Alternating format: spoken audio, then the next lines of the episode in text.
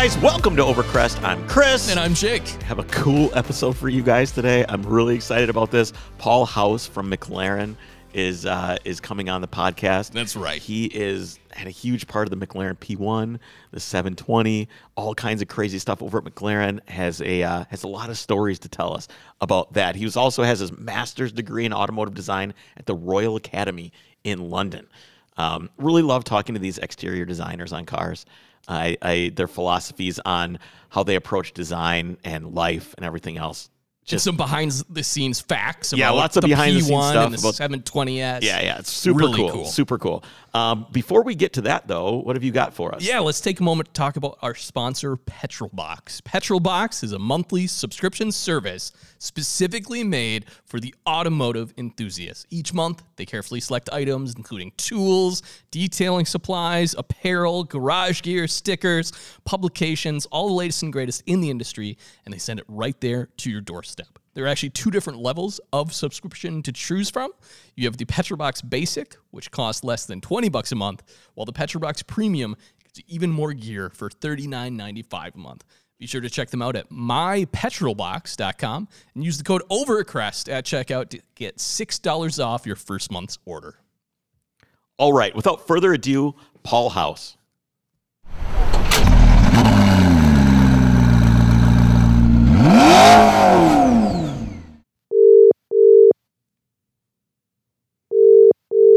Hello. Mr. Paul Howse, how's it going, man? How you doing, man? Good. You got a beer in your hand and you're ready to go. Yeah, absolutely. So I'm imagining um, you're one of the, the guys that designed a ton of these great McLaren cars. So I'm imagining your daily driver then must be like uh, some sort of supercar or hypercar, right? yeah, not so much.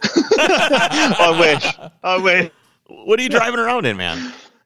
So at the moment, uh, six, which is like a big French barge, basically. Um, it's amazing. But yeah, before that, I had a Nissan Cube for a bit, which I thought was hilarious. Um, being a supercar designer, driving a Nissan Cube, little box. But um, That thing has a really Yeah. interesting design element with that window, doesn't it? With that window that kind of wraps around the side. It's asymmetrical. yeah. Yeah, yeah, yeah. It's just- a cool little car. It was ace. It was, um, I mean, it was perfect. Like sticking my mountain bike in the back, going riding, and it just looks so cool. You know, so you don't see any of them on the road. Um, so yeah, no, it's cool, cool little thing. I always wanted one since um, I did my internship in Tokyo back in phew, 2007, something like Well, that. that's about as close as you're going to get to a K car in London Yeah. or England. I yeah, yeah, yeah, pretty much. you- I, I read an article where you've been driving a 2002 Touring. You decided to daily drive that for a while. What, what, what, do you still have that car? What was that like? Yeah, it's in a thousand pieces at the moment, um, which I'm kind of regretting. But um, yeah, long story. Um, I basically I had what did I have before that? I got bored of of modern cars, um, and I kind of I had a E28, my first E28, which was amazing, which I should never have sold. Standard story, um, but it was lovely. It was like one owner car. It was it was awesome. Um, and then I thought I really fancy a 944 because you know pop up lights, box arches, supposed to be amazing to drive. I was like, yeah, I'm going to get a 944. So I got the 944 and was really disappointed with it. Um, it's I went and test drove one of those, and I was I, I was super excited about it. I got in. Yeah. I'm like, oh, this driving position is great. The gauges look so cool. Yeah. And then I drove it, and I go, this is miserable. it is, This is- I don't know. I don't know why they're going up in value. They're so shit. Like they're just they're, they're too. They're not. They're not shit. They're not shit. They're good. They're but they're too good. It's like anything. Like it's too smooth. It's too good. Um, I'm a fitted bike in the back of that as well. But um, it was just dull. It was just boring to drive. Right. Um, You know It what, was Paul? heavy. I, it was slow. I drove a 944 turbo, and I felt the same way even about the turbo. Really? Because I, I just, just- had a standard like early 2.5, and I thought, oh, maybe I needed the turbo or the three liter, but It, it still just No. didn't seem that exciting. I had a guy pull up to me at a gas station once in a 944 turbo. He gets out. I had I have a 72 911, and he gets out and he walks over to it and he goes, "You know, my 944's got perfect 50-50 weight balance." And I, I was just like, "Come on." Okay, guy. so's a set of scales. So why is this 2002 touring apart? What's going on? Yeah, so basically, I um, I then got yeah, I had that for like two months. Um, thought this is dull, so I then thought, well, I'll go back in time a bit further. Um, really wanted. I mean, I, I was kind of what I really wanted was a Fulvia or a Alfa Giulia, but they or a or a saloon um, or coupe 2002, but they were just too expensive. So this touring come up and it was a bit cheaper. And I thought, oh, cool, I'll um, go and have a look at it. And it had twin Webers, um, a couple of other little go faster bits, and I was just like, yeah, this is ace. And I thought, well, if people if people drove them in the seventies every day, like I'm still a human, I could drive it every day now. Yeah. Um, which I did. I mean, I could you could have a whole bloody podcast on on that thing, like the story of that, that thing. But long story short, the bloke who I bought it off didn't do a very good job of restoring it. He bodged everything, and everything just fell off and broke on it. So gradually, me and my dad, or mostly my dad, um, just helped me kind of fix it as, as we went along. And I was I was using it every day. I mean, got um, got my money's worth of my recovery, my tow tow insurance. Um, but yeah, so kind of used that for 18 months and through the wind, I thought I can't go through another winter. It was pretty horrific. Like do you, you think know, everybody back in the day in the 70s that was driving was got out of a winter and went, "Oh, that was horrific," or did they just? No, know, or did they not the, know? They didn't know. I don't think they, they just didn't know. You know, um, you just got on with it. You know, and people did break down, but they they, they fixed it themselves. And um, I think also it helps that the the heater probably worked out the factory, whereas. as I've now as I've now discovered since I've taken it to a thousand pieces, um, it was jammed and didn't work. So it was like crudded up and leaking. So hopefully when I've uh, finished um, fucking around with it, it'll uh, yeah, it'll, Those it'll be things all right. are really rare over here. You say it's cheaper over there Yeah, to buy no, one them- of those than to buy the sedan or something. It was it was at the time, and that was like eight years ago. Oh. Um, but now they've they've I think they kind of caught up with the with this with the sedan a little bit. Um, I've only but yeah, they are mega rare. I think there's only, I, yeah, I think there's only like I think there's only like twenty in the UK on the road. Um, so they're just as just as rare over here, really. So now that you But talk cool about things car. coming up, I mean, why do you think these older and once attainable cars? You say you bought the thing, you know, eight years ago. It's probably tripled in value Yeah. by now. What do you think is Yeah. attributing to that rise and desire to own these things? Um, I guess it's just you know modern modern cars, modern life. It's just more and more, more and more, more and more digital, and you can't, you just can't get the sensations and kind of character from um, from modern cars that you can from classic cars. I think pe- more and more people are starting to realise that. I think the kind of the rise of the um, you know, the kind of desirability of 80s and even early 90s stuff. They're still quite analog, but is modern and you can actually use them. I think the 80s for me is like sweet spot of um, being able to use a daily driver and you know be modern enough to drive and still being classic. But I think it's just that you know that that analog feeling that you, you just simply can't get from every aspect of, of our lives. It's so I think it's just driving driving prices up, and they're just they're cool. You know, the your money's no good in the bank at the moment. Interest rates are so rubbish that I think that's I another thing that's probably um, start attributing to it as well. Do you think Um, we're, but these yeah, are all diminishing wares, right? They, they're not making any more 2002 Tourings. They're not making any Yeah. more E E28s, 944s, whatever the case Well, may they're be. not making anything analog. Period. Yeah, anymore. whether it's, I mean, they're making records again, but just Well, in they terms are, of but they're like- they're not making anything yeah. I mean, the ones the ones that are are like they're like five million pounds for like a you know DB4 Zagato um, continuation. That's the only thing that's being built, and then they're like crazy money. So yeah, there's like there's just I don't know.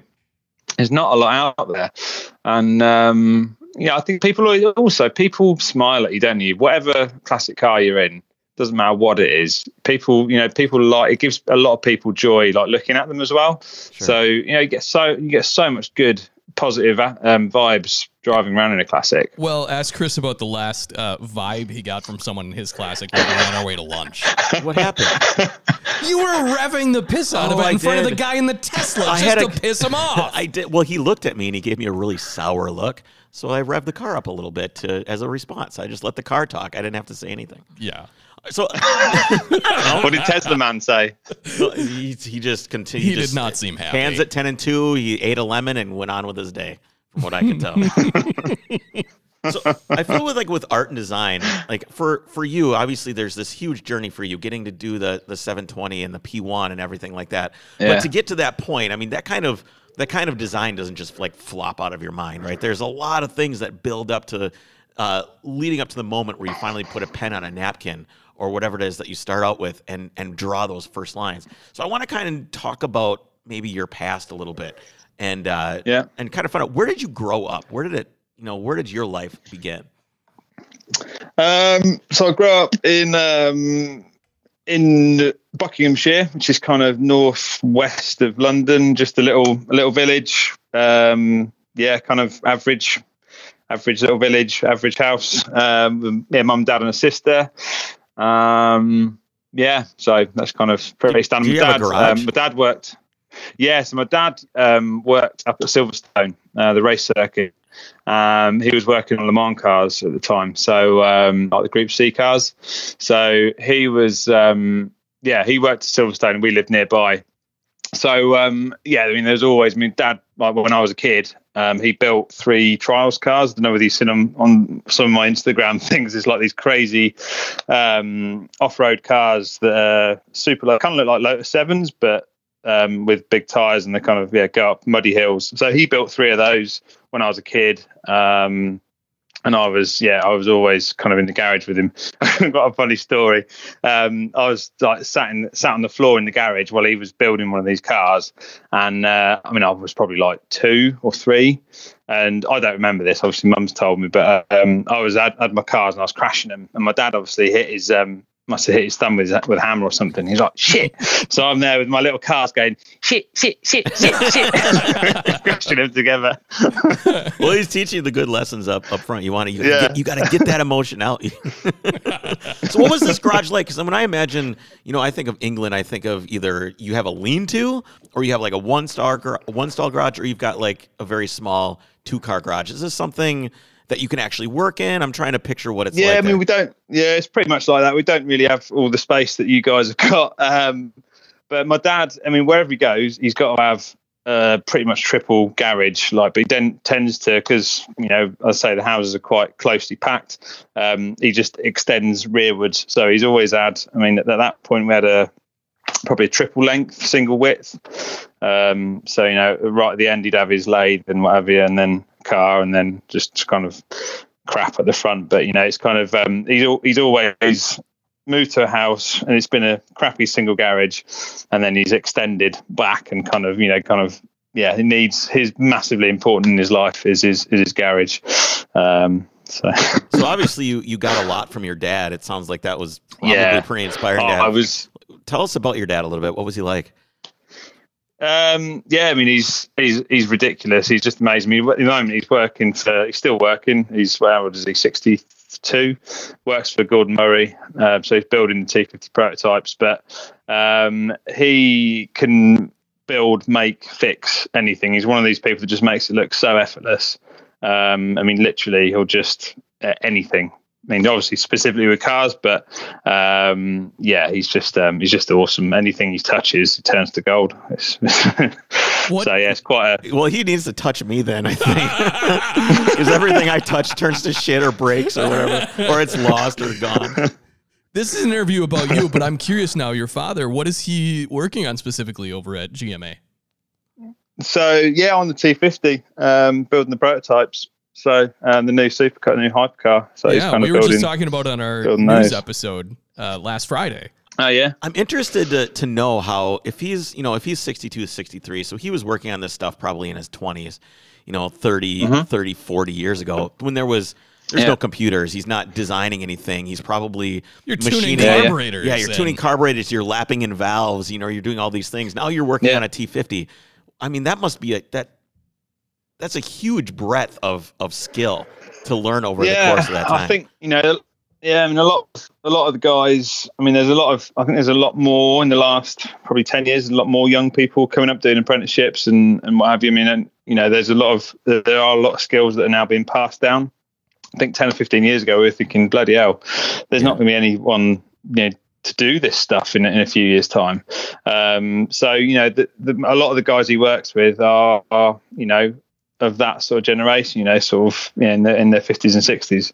Um, there's the the amount of experience, just simple stuff that they just know what know exactly how to do it, how to yeah, they're just they're just real fountains of knowledge, and um, it's, I say it's good that it's, it is being passed down to to younger people now. It seems. Um, I think that the I digital so. revolution, or whatever you want to call it, with cars and everything else, yeah, kind of those these guys. It's like this perfect storm of these guys are getting older. Mm-hmm. They've got all this time and talent, yet all this other stuff is taken over. So there's this there's this counterculture and this like societal rejection of of digital, and they want to learn from these guys and kind of Yeah. capture the Yeah, romanticism of it.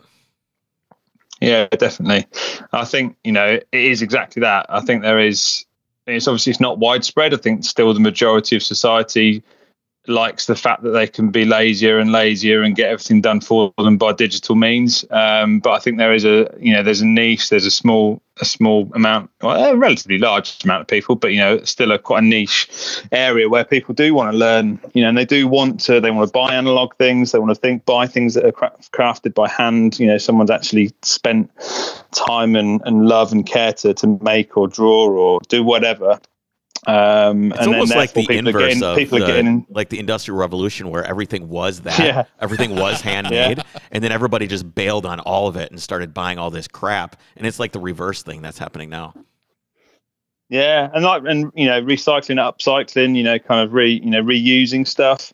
Um, there is a, there's a, there's definite sort of trends trends towards that, which is really good. Um, so yeah, I mean it's yeah, Do you remember when you Um, started noticing design and shapes? And when you were a kid, was it were you drawing Um, as a kid, or yeah, I mean, did that was start taking place?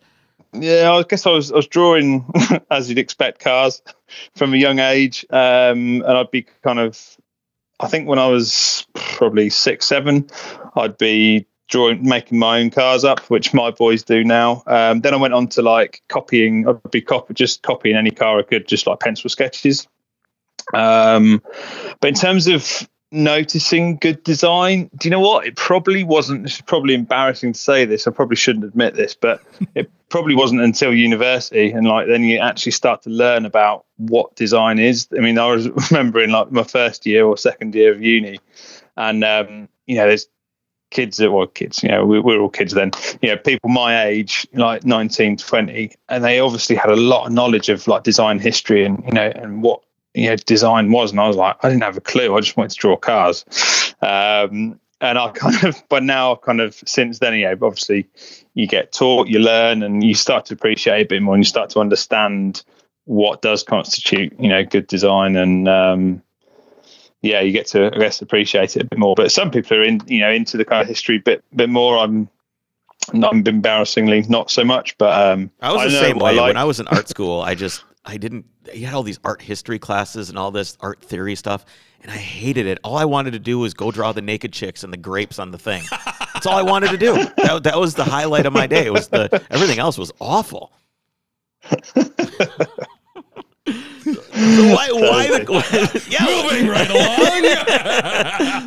the grapes on the wood was not some sort of a. na- I just realized that could be taken the wrong way. Who knows Like, what you actually Yeah, I was, wanted I was to going draw to there. say, the grapes on the wood. So, like, uh, when did it become obvious for you that you wanted to do this? I mean, you weren't super into like the design theory and all this other crap, but obviously you were. yeah, You know, you wanted to draw cars and you wanted to yeah. do I this knew thing. I knew from when I was at school, when I was like a teenager, I knew I wanted to do car car design of some sort. I, to, to be honest, well, what fifteen ish, I probably thought the only route was engineering. I didn't know car design existed as a as a profession, um, and yeah. So as as I got a bit older, um, sort of late teens, I started to then realise that th- there was something. Also realised that I was absolutely rubbish at maths, um, so I was never going to be an engineer. But I could draw, so it kind of that then it sort of started to fall into place. Did your parents approve? Um, yeah, no, I mean they're they're super supportive. They always have been anything I do. So they're like, yeah, they're amazing. School, not so much. When I left school, I had my A levels, which are your kind of your, your senior year exams. I was what 17, um, 18, something like that. And um, the head ma- deputy headmaster was like, you know, you've got you've got quite good grades. Why are you going to art design school? You really should be doing more with your life. And I was like, Wow. um, I want to do this, so screw you. And I, I'd kind of would love to find him now, Mr. Schneider, if you're listening. Um, Screw you.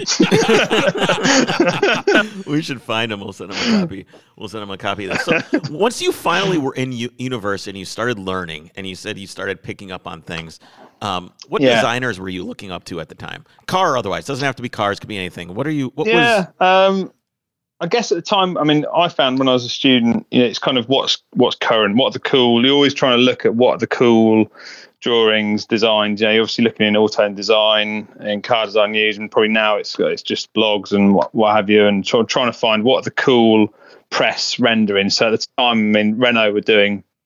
Always remember, I loved the Renault sketches from from that era, like late, was it early two thousands? Um, but then outside of that, I think Dieter Rams probably um, the kind of German product designer. Uh, who did all the Braun stuff in the in the sort of sixties, seventies, and all the way up to now. And he's still he's still going. Um, but it's just that simplicity, you know. He, his his beautiful simplicity. Um, I always I always quite like. Um, I so feel like yeah. when I look back at design around the time that you were in university, I feel like it was like a dark time. I call it like the Bangle era. You know, fr- from like a I'm not I'm not a designer. I'm not, but from my perspective, I feel like he designed those cars, and then everybody else kind of went, "Oh shit," and kind of scrambled around, and and everything seemed to change in the early 2000s from des- from a design perspective. Yeah, I think it was quite a good period. I think the nineties were pretty bloody awful. There's a lot of malaise there, Um, that's for sure. there's a lot of just soap, you know, bars of soap and not really much balance to things, heavy, fat, you know, kind of there's not really yeah, it wasn't I think, you know, actually I think Renault design, I think Bangle, whether you like like or hate the cars, you know, they were very innovative. Um I actually I, I love them. I think they're amazing. Um what they've done, you look, actually look at all pretty much all modern surface language derives from from those from those Bangle era cars. Um, so you know, it's kind of yeah. I think it's, it's it was a turning, definitely a turning point. I think probably for well, I don't know whether it's for the better or not, but it's certainly a turning point for modern car design. I think um, that sort of era, everything was starting to go a bit sharper. You know, kind of creases back in. It goes cyclic. You know, look at it now. Um, you go sort of you know 60s soft, 70s, 80s hard lines, 90s soft. 2000s sharp and everything's starting to go soft again um so it does kind of it's trends you know i i don't really Which do you prefer, like the soft or the sharp?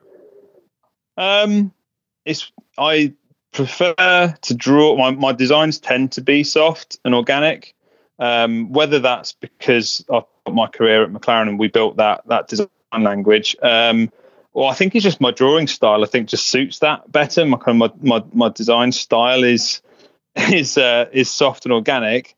However, every car I've had and I love tends to be square. Like my mum, my mum always goes, "Why does he buy all these square cars? Like you're a, you're a sports car designer. What is it with these square boxes?" I was like, "Yeah, but they're not just boxes. They're beautifully balanced, proportioned bo- boxes." Look how much beauty you can fit inside this box.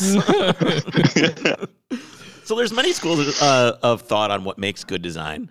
Um, abstractly, what are your thoughts on a good design? Like how, as a as a layman, how can I look at something and go, "That's good design" or "That's not"? so I think it's got to work. Um, I think it's you know it's got to have a function. Um, I hate like style over substance. Um, you know, if something looks nice and doesn't work, that's not design. That's art. Um, and what's the point of buying an object as to have a function if it's just going to be a bit of art? Like, there's no there's no point to that. You might as well actually go and buy a piece of art. Um, What's really interesting I is the people that buy cars that do work that are designed and then they still don't use them. they treat them as art even though they shouldn't. yeah, but you know, so I think it's got to work. I think it's got to have good balance and proportion. Um, you know, anything you look at um, that's been well designed has got. I, I think, in, in my eyes, obviously it's it's all subjective, um, but you know you can see a good balance and proportion. Whether it's you know a watch face of a really nice um i don't know whether it's a, a speedmaster or or whatever whatever. You know there, there's a there's a balance and a, and a delicacy. Um everything you know whether it's yeah i think anything that's got a good design has got good proportion balance. Um if you're looking at kind of real products, like producty things. Um, it's there's you can get super geeky into the way you can see the way things have been modelled, whether they've been modelled with with care. I think most things now are pretty well designed in terms of an aesthetic design, whether they're good design as a product, therefore, you know, as a whole, good design, good ergonomics, good user interface, or whatever. That's another story. But in terms of you know just the aesthetic side of things, there's a lot more care put into things now. You know, people, companies realise the the value of of good design now. Um, from a from a consumer point of view, but going back to sort of yeah, I guess the original question, that doesn't necessarily mean it's good design. You know, it could just be um, on on the surface. Because I feel like it's not always um, subjective, right? I mean, good design is good design because you can make something to make somebody feel a certain way. You can whether that's yeah. happy or sad or whatever. And yeah, good design that's can another do those aspect things. of it. It's making it. It's making giving giving someone joy through a product. I guess that's another another aspect, isn't it? If you make, if you make someone feel happy or or feel you know give them joy of using something. If you've got anything that, you, that you've any product that you're using, if it's horrible to use and it's horrible to look at, it's not a very nice thing, you know. So actually, there's a, there's a certain amount of of yeah, just giving or if something's designed to make human somebody joy. feel bad. I mean, that could be good design too because it's still yeah, if affecting that's its his purpose. purpose. yeah, yeah, yeah. So why Yeah. does the What under? kind of dark thing are you thinking of now, Chris? I'm What- sure I could think of what was in my mind. I know tell- this is going down. A, this could be going down. A, I- here's, right. here's what's in my mind is the concrete block like the megalomaniacal concrete structures that were built in england in like the 70s those huge Yeah. imposing concrete structures that are in my mind I don't think they're physic or uh, physically uh, appealing, aesthetically appealing, but I do that they think that they served a purpose, which was to loom over the people that lived there. So in that yeah, way, they're good design. just yeah, and there and there's some some are extremely well designed. You can still see there's elements of balance and proportion in in them. Um, I mean, there's a really famous the um, the car park up in Gateshead, up in um, near Newcastle, where I went to uni. There was um, where Get Carter was. The Get Carter kind of Michael Caine film in the '60s was was filmed, and um, it's really famous car park brutalist um, architecture. Brutalist, that's the Um, word I I was think- looking for. Yeah, and I think I think it got knocked down, so it's a real real shame. But there are, there are examples of really good brutalist architecture. A lot of people don't like them, but I I, I kind of think they're cool. You know, they look they've got a real honesty to their aesthetic um, and and the manufacturing process that was used. So. Um, you know, I think that that's where you could you can argue that it's it's good design. It's an honesty in in its you know it's not a facade. It's just it's a brutal honesty to to its function. Do you think that the we live kind of in like a caste society now where there's you know different classes of and you hear it talked about in politics all the time but it seems like the underclass and the disaffected usually have to suffer with poor design just because of cost Yeah. they're buying cheap things why is good design so expensive I don't know. I guess it. I guess it does all come down to money. Um, you know, you got there's a lot of training that goes into design. You know, designers, and um, you know, there's therefore the best designers are going to want more money um, to to be employed. Um, and I think there's know, so there's a certain certain amount of that. Whereas if someone just wants the cheap thing done, they'll either do it themselves with no training, um, so it doesn't cost anything to design, um, or you know, or they, they get get someone who's not maybe not as skilled and talented. You know, there's a lot of training that goes into it, um, and then at the same time, also, um, companies do realize the the value of design and, and sort of put put prices up. And it, I, it's funny though because I it is a bit of a pet peeve. I think of a lot of designers. Um, and I think that you know there are exceptions. There are people who are doing really good work for um, you know for, for not a lot of money. But um, my the guy who was uh, chief engineer on the P1, so uh, a guy called Dan Parry Williams, he always always remember him saying when we were in a quite heated design review, um, and he wasn't happy with the way things were were going from an engineering design point of view. And he was like, it takes just as much bloody effort to design something badly as it does good. You just need to have the know-how, and it's so true. You know, the amount of effort that goes into it, it's it's the same. You know, um, you can yeah, you can do something. You can do a bad job, um, just as it just as well as you can do a good job. So yeah. So, is it harder to design something like a P1, or is it in that vein? Is it harder to design something like a P1 Yeah. or 720, or like a Camry, or or a Civic, or something like that? You know what I mean? Because it's I've yeah, I've always wondered this, and I'm you know I've I've spent my whole career at McLaren, so you know you could argue that I'm not really that qualified to answer the question. But what I would say, I think it's harder to make things from a purely aesthetic point of view. I'd say it's harder to make things look different and unique and you know get that that wow factor and that that consumer you know draw that consumer in with um with everyday cars um because you've got less building a car that's going to be sold millions of times, it's got to kind of please everybody, and it's just it's almost like putting an original Yeah, design in the well- microwave and watching it kind of round off as it melts. yeah so everybody likes it. I think that's a problem I think that's a that's a big problem with a lot of a lot of car companies. I think you can still create iconic designs, with, clearly, you know, with um, with everyday cars, and it, sometimes it does it does happen, but it's just harder. You've got less real estate. You've got a, you know more and more difficult packages. Having said that, supercar design it is bloody difficult. You've got so many. Everything's everything's performance driven. Uh, well, not performance driven. Everything's got to work. It's got to be a real, you know, whether it's the aerodynamics, the cooling, um, trying to get around all these you know, Otherwise, new you end up with a legislation, which is or something, which looks like it looks, but Well- it's a terrible thing to drive.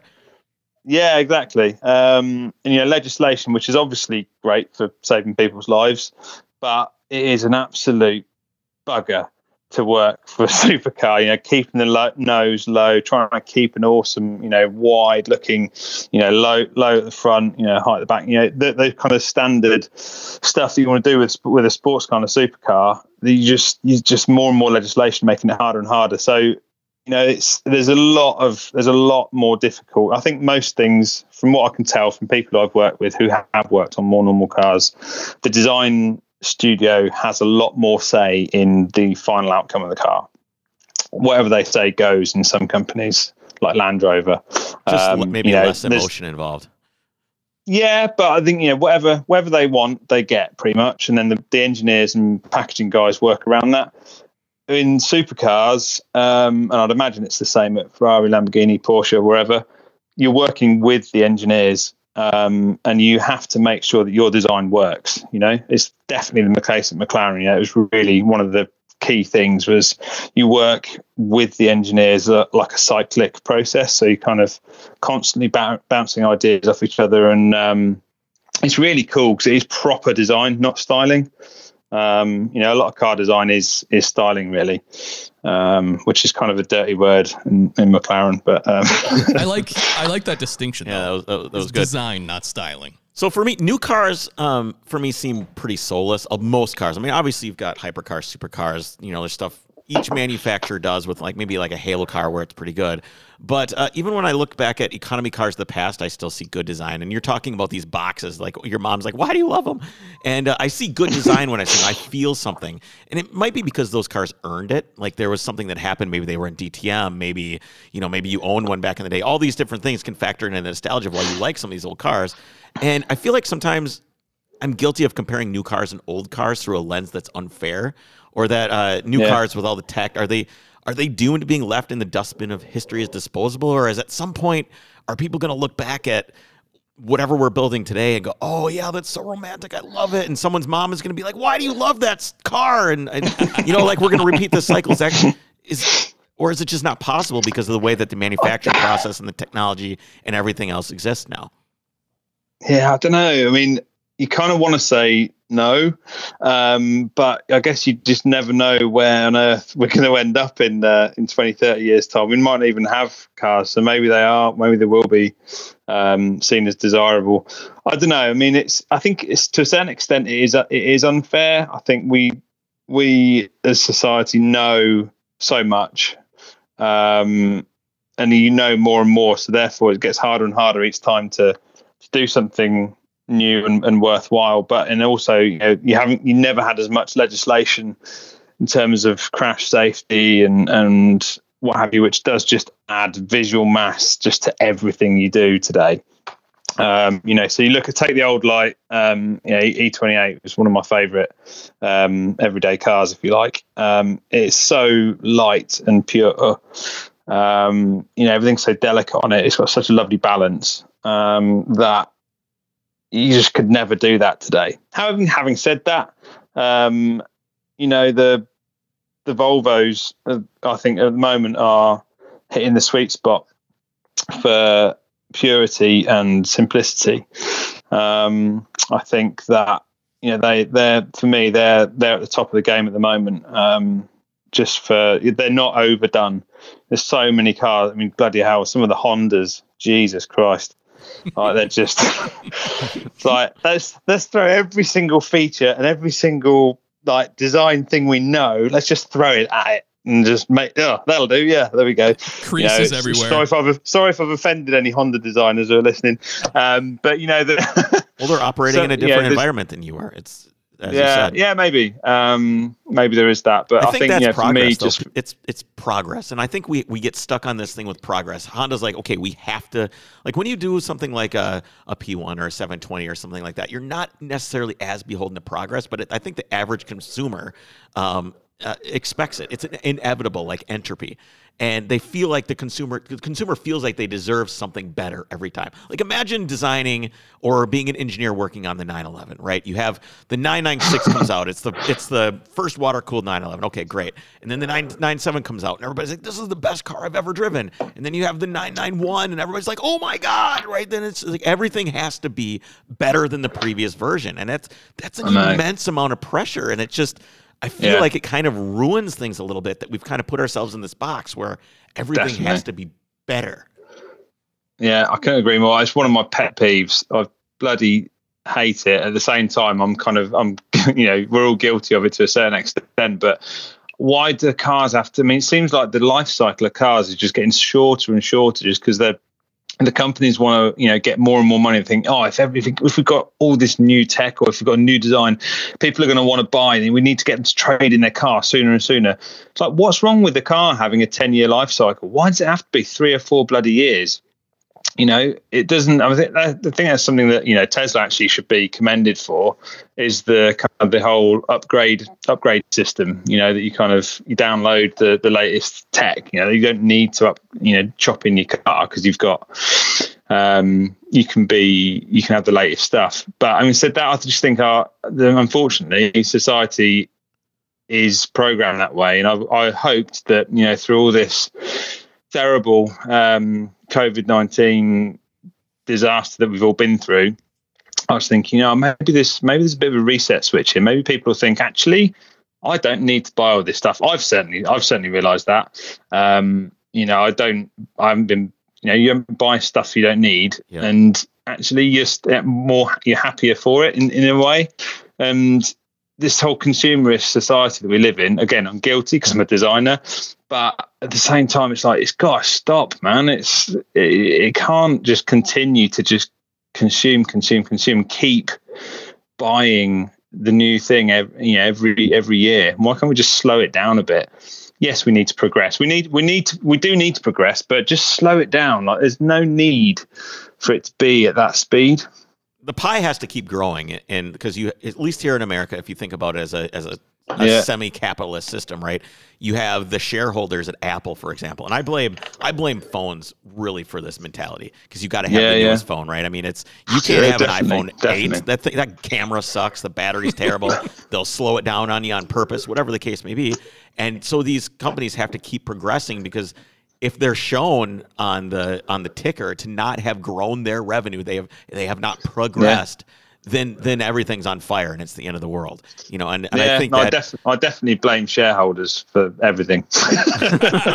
well, we, we, can, we can agree on that. So, how did you end up working for McLaren? You know, how did you? That's I mean, normally you'd be like, oh, I worked for I worked for John Deere making kids pedal cars, and then you worked for Honda, and then you worked for Nissan, and then you kind of work your way up. But I mean, you were like, yeah. dream job immediately. What were you doing when you started, and how did it start?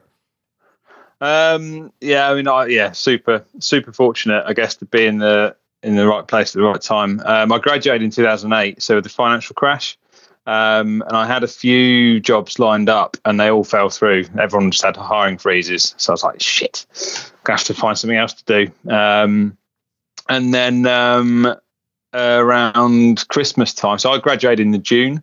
So six months later, um, I was on holiday in, in Ireland um, for Christmas, and I got a phone call from Frank Stephenson. Um, I thought it was someone taking the piss, um, but he was like, "And who you, is uh, he for people that don't know?" Oh, sorry. He's uh, he was design director at McLaren at the time. Um, so yeah, so I got this I got this phone call, and um, yeah, he then asked me in for an interview. Um, How did he find out Uh, about doing- you? he came to my show. Um, so him and Mark Roberts, who's the studio manager, um, they came to came to the show, and um, yeah, Mark, I think Mark and Frank saw saw something in me, obviously, and um, yeah, they got me in, and um, yeah, I started in the in March. In March 2009, um, and then I've had a couple Do you of remember jobs your first here day? and there. What, what did you did you put on? Yeah, like, yeah. Did you look at Oh, yourself man, in the I got- mirror and put on the right when I- suit coat and everything? So when I got so oh, yeah no um, when I got the I was going to say I'll give you some more stories off the record with some beers when you're in the UK next. That's a deal. um, but no, I came to the yeah I had the interview and that, and then driving home, um, I was I mean. I, I'm not embarrassed about it. I was in tears driving home. I was like so happy. It was just like it was amazing. I got the job. Got home, got a cheap bottle of Cava, like um, fizzy wine from the from the off license. Race drivered myself, like spraying champ, spraying it everywhere.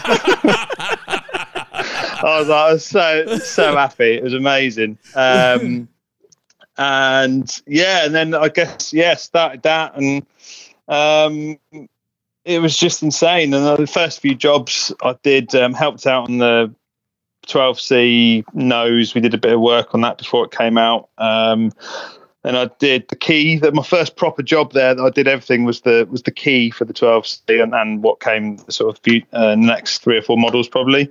And then in September, And Rob that's no small Melville thing. Like anything you have to touch all the time has to be. Yeah, yeah. That's- no, it's that's big. It was a big deal, and I think it was quite a cool little thing, uh, like an aluminium chassis, and yeah, it was, it was cool. In September, so what's that? Six months after, um, another guy joined, Rob Melville. Um, so he came in as senior designer.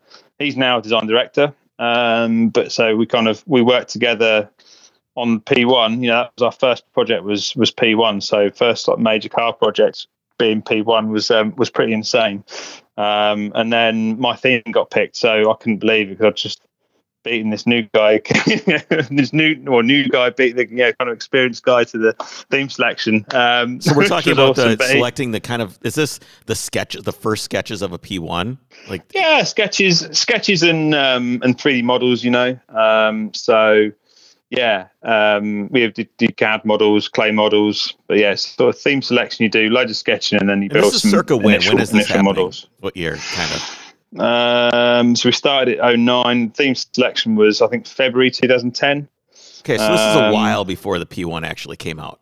yeah it was about two years before it came out Yeah. So was this So- like a like a, we're gonna build the best car ever? This is gonna be the most amazing Yeah. thing. Is was that always the goal? Is to just build this legendary car that just is better than everything else that's ever been made? yeah basically it was yeah that was that was it um So how do you sit amazing down? team of people like, how do you sit That's down? your at the, design brief. Yeah, Where do here- you go here you from go. there? Yeah, here you go. Just draw the best car that's That's- ever been made. that- Go ahead. That that pretty much was the brief. Um, and there was like a team of about I don't know. Initially, there's I mean, it's literally a handful of people. It's a handful of um, the best engineers. I mean, they they were the best anyway. You know, there's so it was a much smaller company back then. Um, so there's a handful of you know engineers, handful of designers. I think one aerodynamicist, um, and yeah, we we just started doing doing stuff, and you know, it was um, we started out obviously like any design project you start off um, just with you know words images just trying to work out what on earth you know we're going to do we knew the 12c um, was going to have a pretty lukewarm reaction which it did when it when it came out um, it was quite generic it looks good now but it was quite a derivative sort of supercar so we knew we had to like really we had to completely re re-establish McLaren. Well, we had to establish McLaren design language because nothing existed. So it was a real amazing opportunity. You know, it was like once in a lifetime, I think, kind of opportunity. So when you say design Um, language, what do you mean? What does that extrapolate that So- term for me? It's um, I, iconic DNA that you look at something and you think, yes, right, that's that's an Apple phone. That is, um, you know, that is a McLaren. That is a, a Nike shoe. You know, it's kind of you can just instantly say, if you took the badge off, you know what it is. That's the Sure. ultimate goal of of, of of design language. Um, so yeah, I mean, we had like at the start of the project, we had um, Lewis Hamilton's championship winning car in the studio with all the crazy. I mean, it was the years when they had just bonkers aero. I mean, Yeah. like insane aero. Um, and we we kind of we started to look at him. We sort of me and Rob, um, we started to just think, okay, take the stickers off, take the the sponsors off. What forms are there? And we noticed that they were really organic, natural looking forms. And both of us, you know, we like you know, Alfa T33 Stradale is one of our favourite cars, both of us. Um, and, you know, it was, um, yeah, we just noticed this real sort of affinity between natural world and Formula One cars and therefore performance, you know, efficient forms, you know, sort of quite bulbous leading edges. You look at a shark, it's got a sort of bulbous nose and then it tapers to a sharp point. That That's the basic sort of function of, of, of yeah, function with form and we, we built it up from there really. And you just go mad like sketching just talking to engineers talking to the aero guys thinking okay what can work here? Using the common sense of you know i've got a little bit of engineering know-how um, not much but a little bit you know just common sense and trying to design things that were that would obviously look insane and cool but you know work as well. So um, yeah we kind of we I say went through theme selection and then Rob was, um, I mean, he's brilliant because he oversaw. You know, I was obviously really green behind the ears. I'd done this cool sketch, but it was pretty, um, pretty naive and looking back, pretty, pretty ropey. But you know, the, the development through the process, working with the modelers, working, yeah, so with Rob overseeing everything. It was, um, yeah, it was a cool, it was a really cool process, amazing project. It was just, yeah. What were some of the challenges as a as a designer that you ran into? Um, big ones were aero. Um, you know, we knew this car um, needed to have 600 kilos of downforce. Most most cars, certainly at that point, had 50 to 100 maximum. And we're So talking about we're what kind of cars? Like everybody's cars, or are we talking about? No, no, it's like supercars. Yeah, okay, okay. Like you, you know, 458 probably has. I mean, I, I don't know, probably has 50 to 100 kilos of downforce, if that. Um, which pretty much means it's which pretty much means it's neutral. You know, um, most most sports cars you see, diffusers and wings, they're actually they are producing downforce, but they're counteracting the lift that you're getting from the from the shape of the car. So you end up with a car that's pretty much downforce neutral, even though they're saying, "Oh yeah, we've got 50, 100 kilos downforce." It's actually pretty much neutral. So yeah, we're producing a car with 600 kilos. So uh, it was like mental, and then the cooling as well. We want to shrink wrap Well, everything. just just so that want was a to just want to go back to the aero for one second. Is Yeah. that because like the average guy that's gonna even if he's driving Ferraris and and Lamborghinis or whatever is going to get into something with that much downforce and the driving experience is that much different that he might not know how to react is that why these other manufacturers at this time weren't doing any of that because they certainly could have been Um, why weren't they doing it No, I mean, I just think it was. Um, it was. I just think it hadn't it hadn't progressed that far in in road car design. Um, you know, you had. I guess there's a few things that had, that had been before. You know, I guess probably like your F50s and um, GT3 Porsches probably did produce a bit. You know, probably 100 to 200 maybe. I'm guessing, totally guessing. Um, but nothing. There haven't been really been a proper full production downforce car. There'd been a few specials, whether it's you know I don't know um, radicals or Ariel Atoms or whatever. I don't know if they were out then or not, but anyway, you know they there was kind of there was there was some sort of downforce proper downforce specialist cars, but nothing full production. And um, you know they we knew what lap times we wanted to do. The funny thing was, looking back now, maybe the guys at the top knew what was going on at Ferrari and Porsche, but we certainly didn't. I don't. I don't think they did. I think I reckon. I'm pretty sure that nobody at Ferrari, Porsche, or McLaren knew what the other ones were doing right at the start when they kicked off. Um, I'm sure there were probably some rumours floating around as as you get you know years into the design process. You're talking to similar suppliers, and you kind of get to know that there's there's something something going on Right. across the Like, you know oh, across there's a the border. You didn't know it was the 918 at the time, but No, but you know some yeah. something something special is happening. Um, so for them all to come out within pretty much a year of each other was it was crazy. You know, it was amazing. It was an amazing time. Was it a very tribal time where you Um, like? Was it like we're McLaren? We're you know we're, Yeah, we're we- getting a tattoo we- of McLaren on our leg. I mean, was it really really ver- us versus them kind of thing?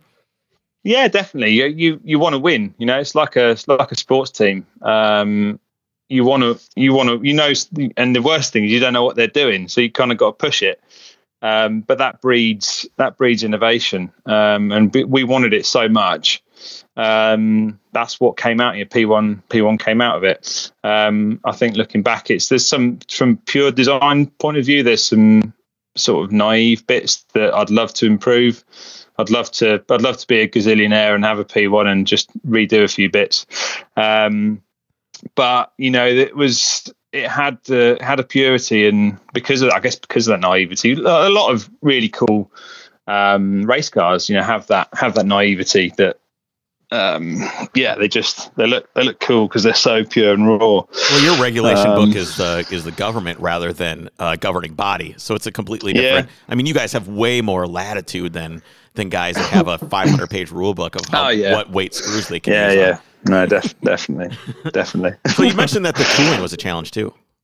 Yeah, yeah, it was, um, and that was one of the best. I think it's probably there's there's a few bits on that car that I'm like mega proud of, um, and one of them is the is the cooling. Um, the aero guys, and yeah, again, if, if you're listening, Arthur, don't worry, mate. I know it was a team effort, but at the start of the project, um, they were like, "Nope, won't work. We need big pods, like big side pods, big gaping holes in the side of the car. That's how we're going to cool the car. The radiators, we had a specific position for the radiator, which is um, behind the door shut. In Yeah, front very of the rear traditional. That's so a very traditional place for it. that space, yeah. So that was we knew it was going to be there, um, and I sort of.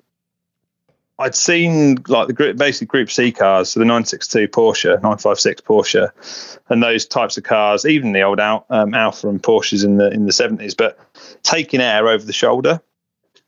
And I was like, I'm sure we can we can do something. Again, in my like sort of naive naive brain, um, I didn't you know I didn't really realize how there's not actually that much space between the cabin and the outside of the car. So I've done all these drawings, and we did these we did these initial CAD models, and we really narrowed the cabin. So the the chief engineer wanted you know really small frontal area, so we knew we wanted a really tight cabin. So we've got a, it's kind of a weird cabin on the P1. It's quite peaky, it's quite narrow, but that's like a like a Group C car. So narrow cabin. I was like, well, we can let's get air over the side and and down through the shoulder um, and then expose all the sides to show, show the show the ducting. Um, initially, I'd had it like fully open, but all the air was just spilling out the side. So the aero guys were like, "Well, if you cover that in, it'll it, it might work better." And it got like just insane amounts of cooling, like way better than anyone expected. Um, it was like above, way above target. So it was like a really eureka moment. That's why you've got um, on 720 similar sort of theory for the cooling because to get the the cooling that you need from that car without sticking a big center-esque side pod on the side the only way really is to control the air through the body side and through the body. So it's this insane you know p1 it's like a tunnel through the door which is where the air flows through. I don't know how many people realize that but um, it's an amazing feature of the car which um, yeah was a that was kind of cool cool part of it My favorite design element on the on the P1 is that is the rear three quarter of the car where you can see like the little light, you know, the light bar kind of goes around the the design element yeah on that's the rear. that's And- what I said, that's my favorite I mean, t- tell me about designing that. I mean, that's just it's it's so unique. And- Yeah. And, when you think of design I language, know. it, I mean, that's an an iconic word right there. Is it of the design Yeah. language is that. I know. I kind of felt when I, when I did it and it got picked and um, and we developed it, and I was like, shit, I've peaked really early. So I don't think I can do any better than that. Um, it was, it, uh, yeah, it was, it was, it kind of came out of function. You know, we we knew that we had to get loads of hot air out the back of the car. Again, I was looking at old sports races, um, 917 stuff like that, just all open, you know. But obviously, you've got to cover bumper beams and what have you. Um, and it, I mean, it sounds a cop out to say it drew itself, but we had a low low rear deck for low drag. We wanted the haunches, you know, the rear rear fenders quite high um, to get a load of drama through the through the through the body. Um, and I kind of just really wanted to illuminate the trailing edge of the body. I think I can't even remember if at the time there was any Le Mans cars that had um, LEDs on the on the rear wing elements. They might have done. It might come after. I can't remember. But anyway, I, I we kind of I knew I wanted to just illuminate the back edge of the body. Hidden hidden lamps were a McLaren thing because the 12C lamps are hidden in the bar grills. Um, so I thought, well, let's let's just illuminate the back edge of the body and it's yeah, sinister this, this hell, fluid, man. I mean, this, it looks this fluid. Yeah, the fluid form just came, and you know, it kind of then obviously seeing through the mesh into all the inner workings makes it even cooler. It's like a girl um, with a um, sheer dress on, like a black yeah. sheer dress, where you can kind of get yeah, this yeah. view of everything, which is which is the best way. You know, a, a, naked woman is fine, but if you've got the hints of what's going on, it's almost even better. Makes you want more. yeah, exactly, exactly. And you were, like you said, you were you know, did a lot of work on the 720s too, which I read was, mm. you know, you told me was one of your favorite designs. Why is that project so valuable to you personally? Um, this P1 was obviously hype car, you know, Halo product. So we could kind of, within reason, we could throw the kitchen sink at it. Um, 720 was, you know, a quarter of the price. Um, so the amount, I mean, for starters, just the amount of content and thinking and clever thinking that's in that car, whether it's the door duct, whether it's, you know, we had the, the doors going up and over into the cabin, um, which is an amazing feature for a, you know, mid-level supercar to have It's basically i mean the whole thing is effectively a hypercar you know every feature of it yeah whether it's the aero whether it's the you know the power it's got the let's say the, the doors it's just it's got so many features of a hypercar. Um, and then just the design language of it. We'd we'd done a few cars since the p1 p1 like i said was a little bit naive. Um, I think we developed that through, you know, obviously six six seven five and then um, five seventy, um, and it started to mature a bit. And I think as we did seven twenty, um, you know, we had again we had a great team working working on the car, and um, yeah, just I just think it was a better a better product as a as a complete design as a, as a complete design. I think it's a yeah, I'm really, really proud of it. It's the one I'm most proud of that, that I've done, I think. One thing that sticks out on the 720 are those headlights. And I know yeah, you had some inspiration for those headlights. Can you tell us about that? Yeah, so that was, yeah, again, like say T33 Stradale and um, some of the early 60s cars had these big, like animalistic kind of headlights. Um, and I thought I'd been kind of been lost a bit. Um, know that, that sort of animal animal features had, had, been been lost in the last few years. Everything's like thin, slitty lights. Um, so there was that. Then there was some macro photography of some wasps, which you probably didn't know about. But yeah, that was um, sort of their, their, eyes, like insect eyes, are really really interesting. Um, so started sketching stuff like that. I was thinking, I knew that they had the um, the low temperature radiators in the corner. So I was thinking, okay, not going to need a lamp that big but maybe we can take air in. If you've got this large feature that houses the lamp, um, you can take some air in into the radiator. And as it as the idea developed, um, we then also realised that we could stand the lens of the headlamp up. I'm getting really techy and geeky now. Sorry, um, good, no, I love hearing this. Um, the headlamp uh, lens is is vertical, so you don't get any light you don't lose any light refracting through the lens. Like most supercars, obviously, got a really raked lens, and you don't get great lights on on um, most supercars because the light kind of refracts and bounces around, and only some of it comes out. Whereas with the vertical lens, it just goes straight through, out lots of lots of light performance. So it ended up being a lot of wins, and I think that's the great thing as um, at McLaren was you get a lot of dual functionality um, and like doing everything for a reason, you do end up getting dual dual function or even triple function um, with with parts of the car. So, and that was one of those one of those aspects. It gave a great visual impact that nothing had ever looked like that ever before. Um, I think a lot of people didn't get it to start with. I think you need to see one in the flesh to really understand it and see the 3D um, effect of it. Um, and yeah, I mean it's, it's, it's very unique. So I'm kind of yeah. well, I love the, cool, the insect cool and wasp analogy. That actually now that you mention that, I can totally see it. So I yeah I feel like this word hypercar is kind of it's new, right? We didn't have hypercar forever. We only I, had supercars. We had supercar. Then... Everybody kind of looks back at like uh, some people would call the McLaren F1 a hypercar, but I think that's a supercar.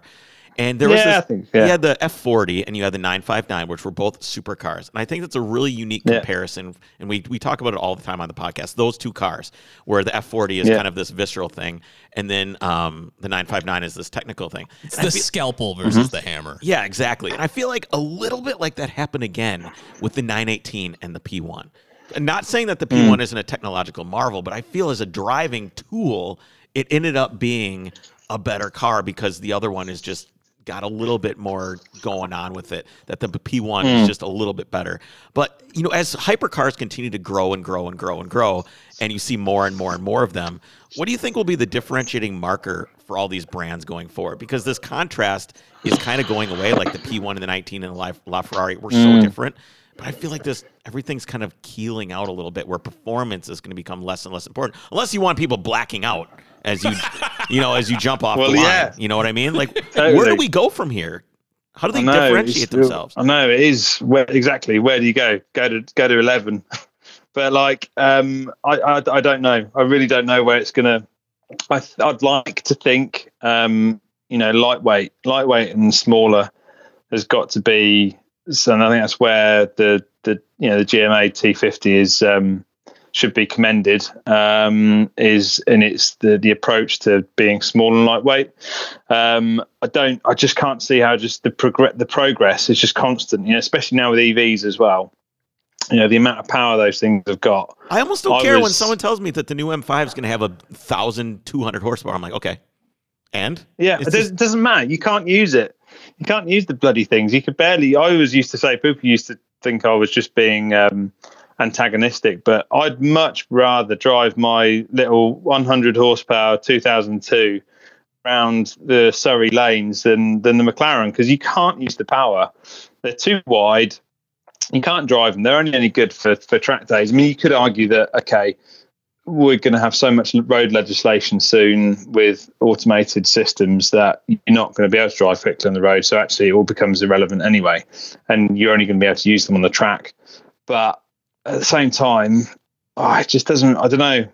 Do, yeah, what's the difference between a thousand horsepower and, and two thousand horsepower? They're both going to, like you say, almost make you black out. um, so I, I don't know. I don't know. It's um, it's difficult. I think design is always going to be. I mean, as a designer, I'm always going to say it, but yeah, design is going to become more and more important. Um, and I think, yeah. So you, you must be as excited hold, I am to, of the the dystopian future. We will all get to terrorize the world as everybody's driving. I still think we're all going to be driving around. You're going to be in your 2002 Touring. I'm going to be in my 911. We're just going to be like just terrorizing everyone. Drive. Yeah, everybody's well, going to be in their cars that are being automatically driven. We're going to be zipping in between traffic. It's going to be great. Yeah, definitely. I know. Well, I've got um, I've got some quite big plans for the O2. Um, I'm sticking a straight six on triple Webers on it, so yeah, I'll be definitely be loads of unburnt fuel flying around behind me. so you can be with Chris next to him at the stoplight, revving at that guy in the Tesla, Ooh. as yeah. we just experienced. Yeah, yeah with unsilenced. yeah. So you've left McLaren now. What are you up to? What's what's going on?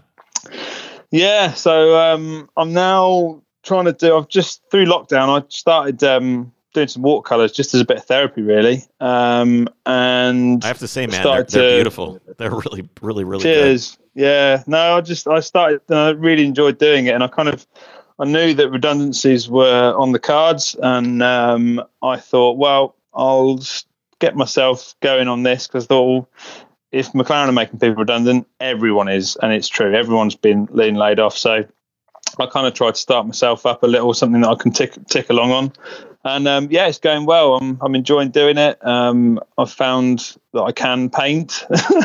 um, I I guess it's you know similar to doing. I do my uh, design drawings at work were digital or or pens. I used to use um, Chartpak AD Chartpak markers, which are quite a wet pen and they almost are watercolor in a way. so it was kind of progression from there. And do you know what? It's really nice. I'm a massive old car fan. Um, I much prefer historic cars to, to, modern cars, and I'm able to indulge myself and um, you know even understand. It's really what's really cool about it. Two things that are really cool about it. One is understanding actually how these things were designed in the first place. You kind of by drawing them, you really understand what went through the designer's mind in a way. Um, and it's there's a lot of very different rules to what we have now. Um, and the other thing I hadn't realised at all was just how much like joy it gives. I love the you know when I get nice feedback from someone saying that they you know either if they got it for a present like their dad loves it or um, you know that that joy that I'm able to give people is awesome. It's a really cool feeling. So yeah, I'm I'm I'm loving doing it. so if someone cool, wants to commission cool something or see the work, where can yeah. they where can they see it?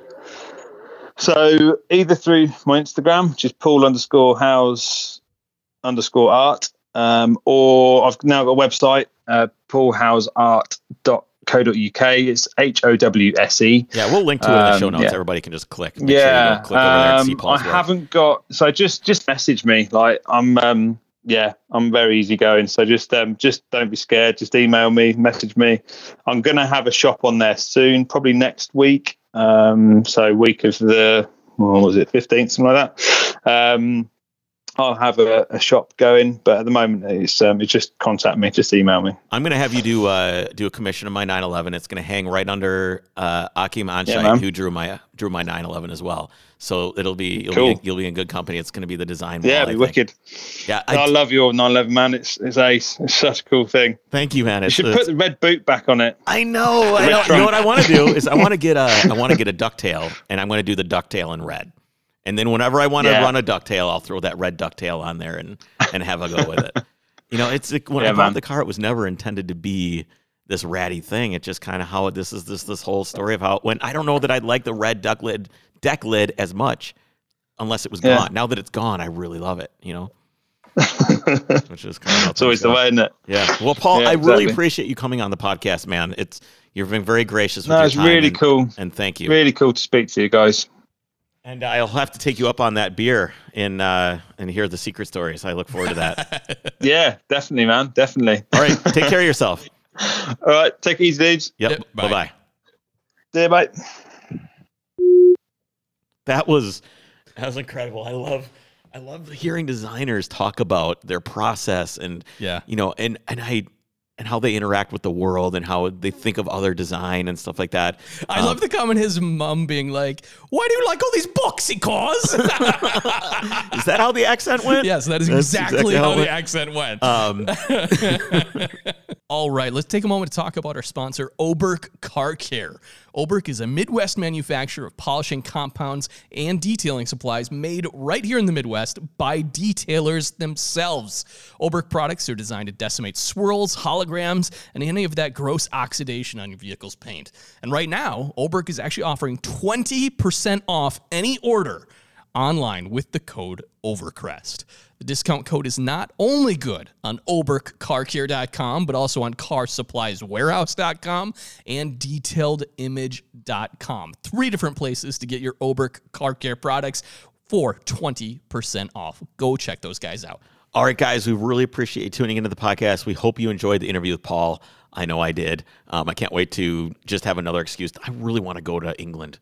I want to go drive in England. I want to take the. I want to drive all the way up into Scotland. I want to go have a beer with Paul. I didn't have a beer with Paul. That's uh, you know, there's a lot of guys that we got to go have a beer with. That, that's why we need to we need to make a have a beer with list and uh, like and just get absolutely destroyed off of it. That would be maybe we could just have a beer in their honor and just get just wasted. Well, yeah, you're a cheap date, so that I know, will work bad. very yeah, well. it, it, it is truly that. All right, guys, thanks for tuning in. We will see you guys on Friday. Take care.